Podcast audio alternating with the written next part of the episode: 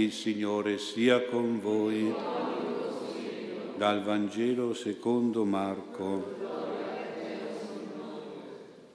In quel tempo gli apostoli si riunirono attorno a Gesù e gli riferirono tutto quello che avevano fatto e insegnato. Ed egli disse loro, venite in disparte in un luogo solitario e riposatevi un po'. Era infatti molta la folla che andava e veniva, non avevano più neanche il tempo di mangiare. Allora partirono sulla barca verso un luogo solitario in disparte. Molti però li videro partire e capirono, e da tutte le città cominciarono ad accorrere là a piedi e li precedettero.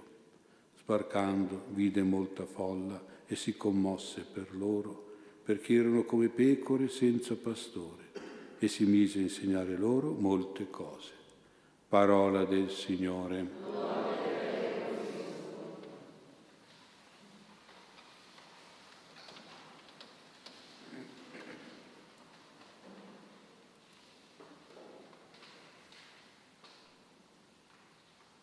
Sia lodato Gesù Cristo.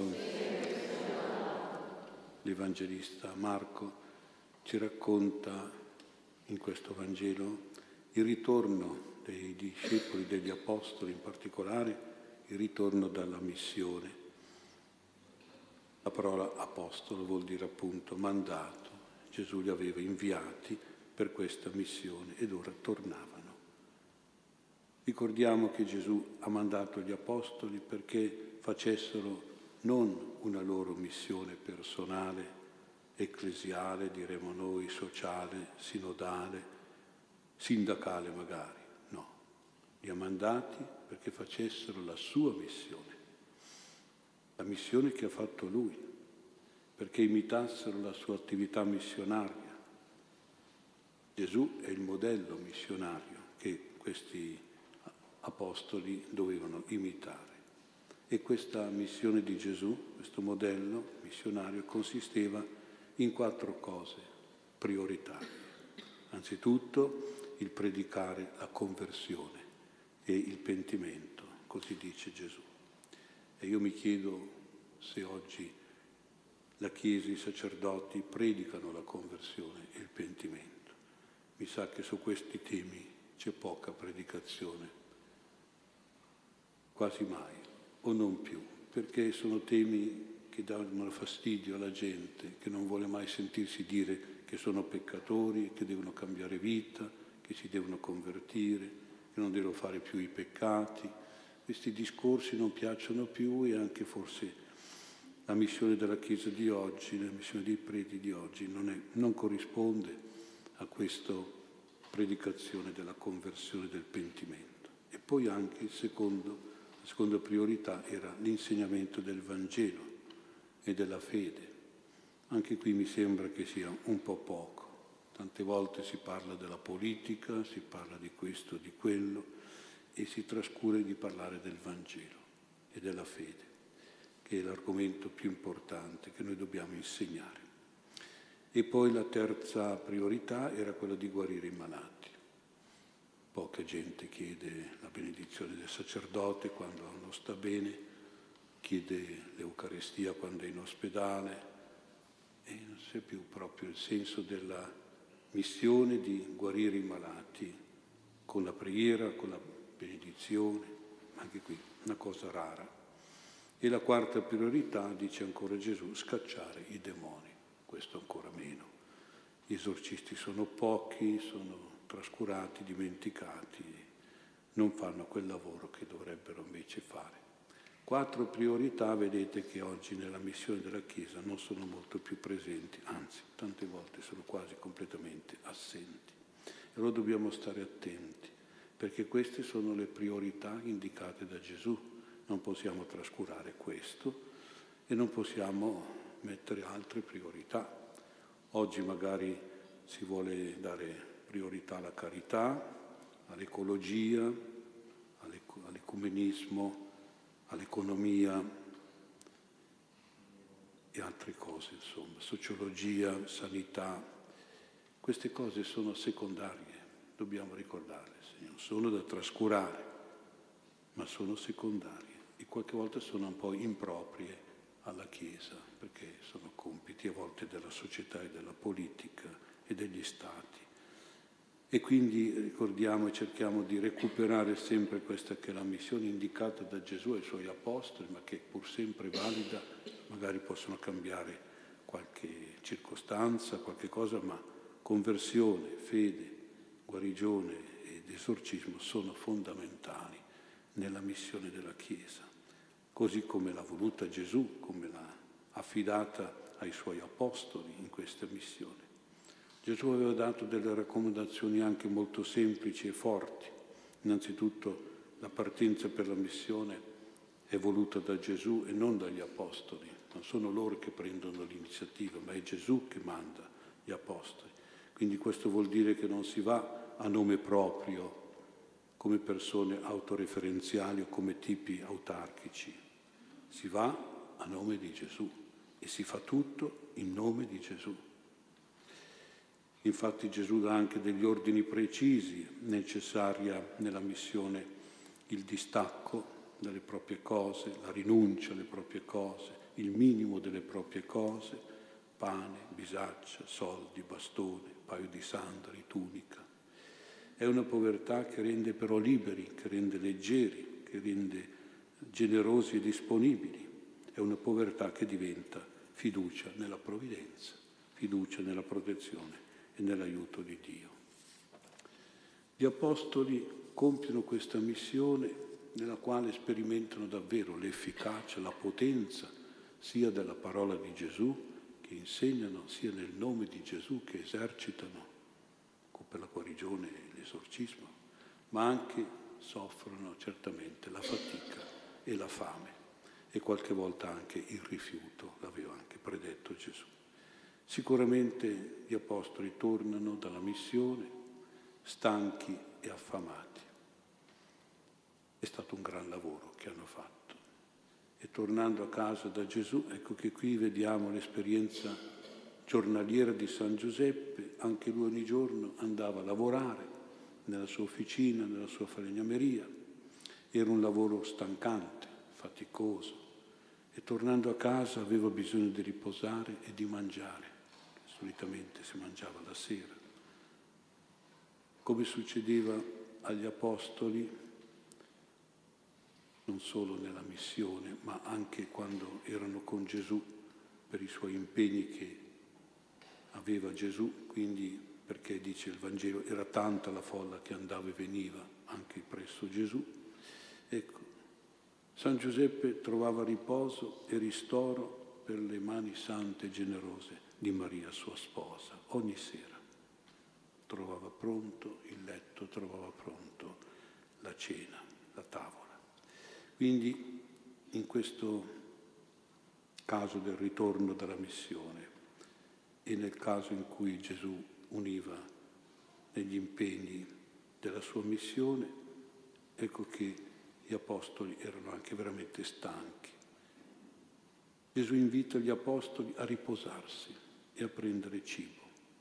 In Gesù quindi era vivo il ricordo dei bisogni di San Giuseppe e della sollecitudine della Madonna. Quindi Gesù imita Maria premurosa verso i suoi apostoli, comprendendo San Giuseppe che era stanco, come erano stanchi i suoi apostoli. È una bella imitazione che è nata proprio nella Santa Famiglia. Ora, non sempre questa comprensione, questa premura c'è nelle nostre famiglie. Mi capita di ascoltare tante volte i problemi della gente e sento storie di figli che sono in casa e che non preparano nulla, non fanno nulla, che potrebbe essere magari per il pranzo o per la cena, non fanno nulla per il papà e la mamma, che arrivano magari stanchi dal lavoro, perché oggi tanti lavorano tutti e due, non preparano neanche la tavola, figurarsi se preparano da mangiare.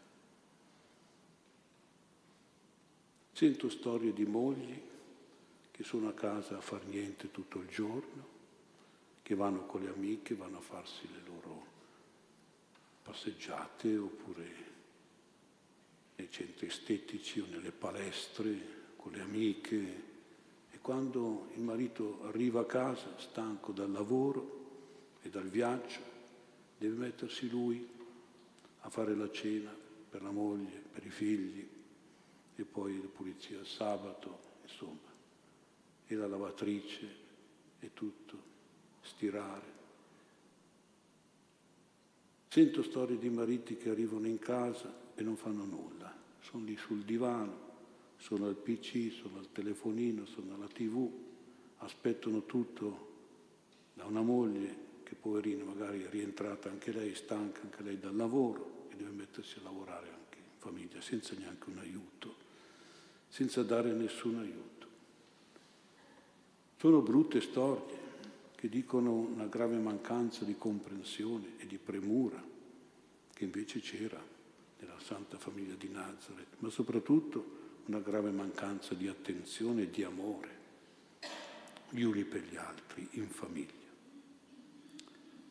Ma Gesù dice anche una parola che può sembrare banale, ma che invece è un comandamento di Dio, il terzo comandamento. Nella versione ebraica suona non solo come santificare le feste, ricordati santificare le feste, ma è preceduto e unito questo comandamento al riposare riposare. Ecco che Gesù dice riposatevi un po' e vuole portare gli apostoli in un luogo di riposo, un luogo solitario, un luogo in disparte.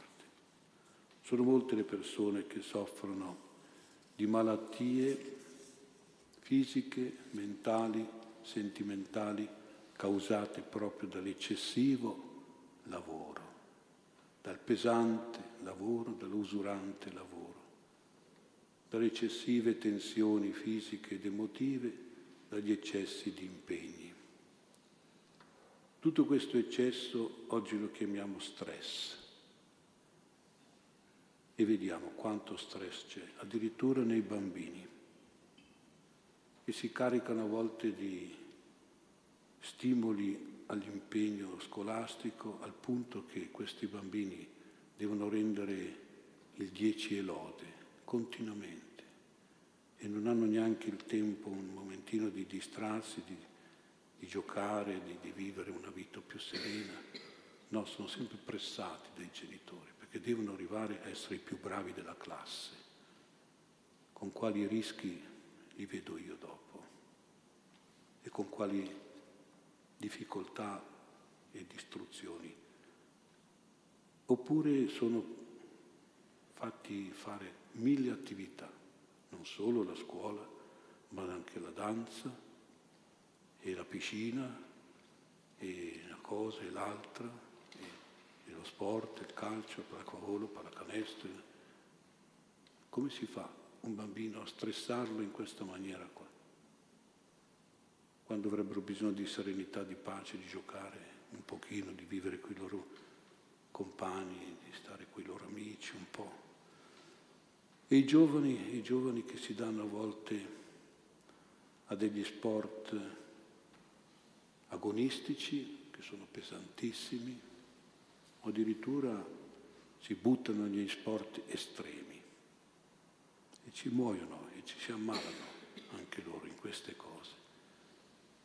Quando il loro corpo magari non è ancora ben formato, quando non dovrebbero fare questi sforzi eccessivi che sono veramente, creano veramente delle difficoltà. Ecco, lo stress, conseguenza di questo aggravio di lavori, di impegni, riduce drasticamente le difese immunitarie, provoca degli squilibri, delle infiammazioni, disturbi e malattie, sconvolgimenti mentali, acciacchi fisici, anche gravi malattie cardiache neurologiche, oncologiche. Lo stress è una miccia.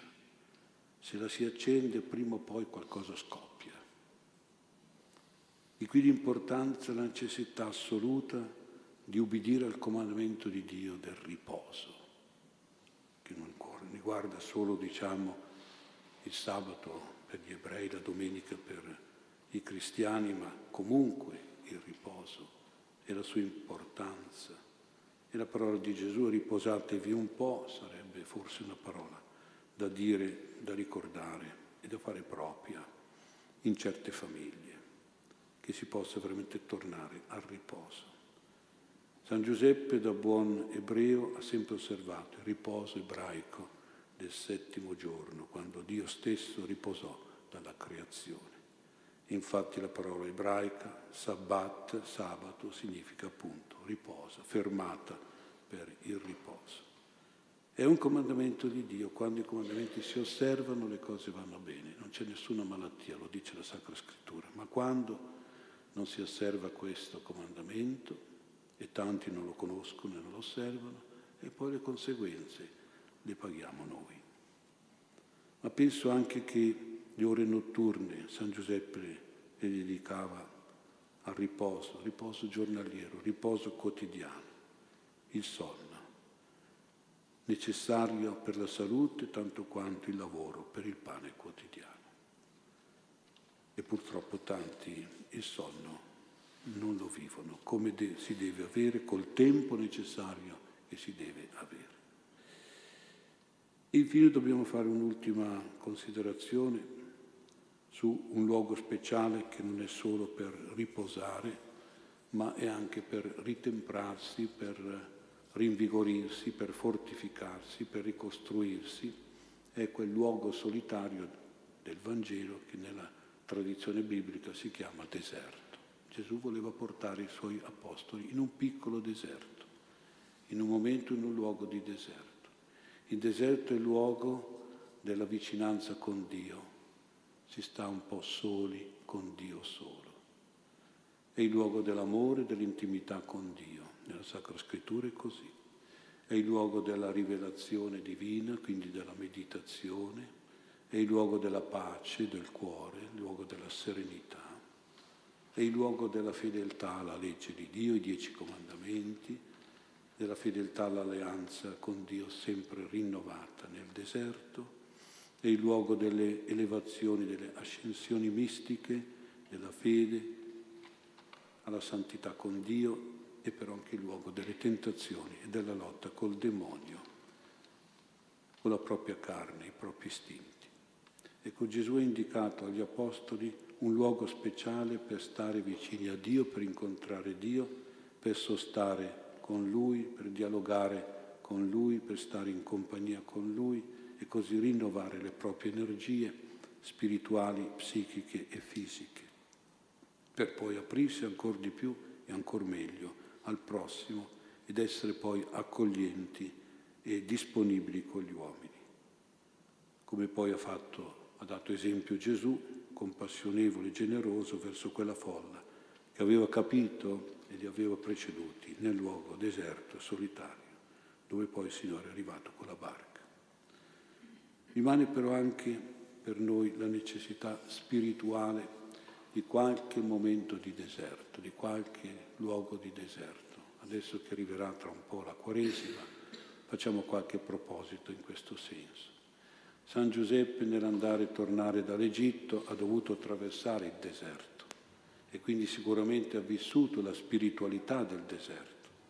Ci aiuti San Giuseppe a trovare qualche luogo e qualche tempo per questa esperienza adattata e vissuta da grandi santi, da grandi asceti, mistici, eremiti, monaci, frati, anacoreti, religiosi, religiose, pensando anzitutto al primo Sant'Antonio del deserto e trasformando il nostro deserto in città di Dio, in civiltà cristiana.